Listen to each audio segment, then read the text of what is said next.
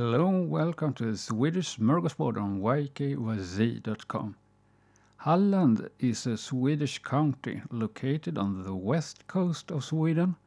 Halland became a Swedish territory in 1645. Before that, it was Danish. So, what should you do when you are visiting Halland? Well, according to the people in the country, you can find Sweden's finest beaches here.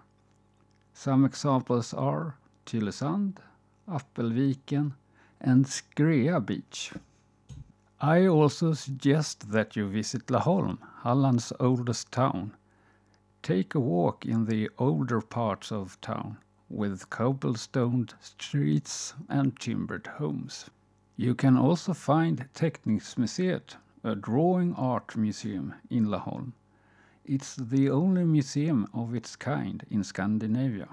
That was all for this episode. If you want to comment, you can do so on the YKYZ platform or send me an email to thatbeardedswede at gmail.com. Bye for now.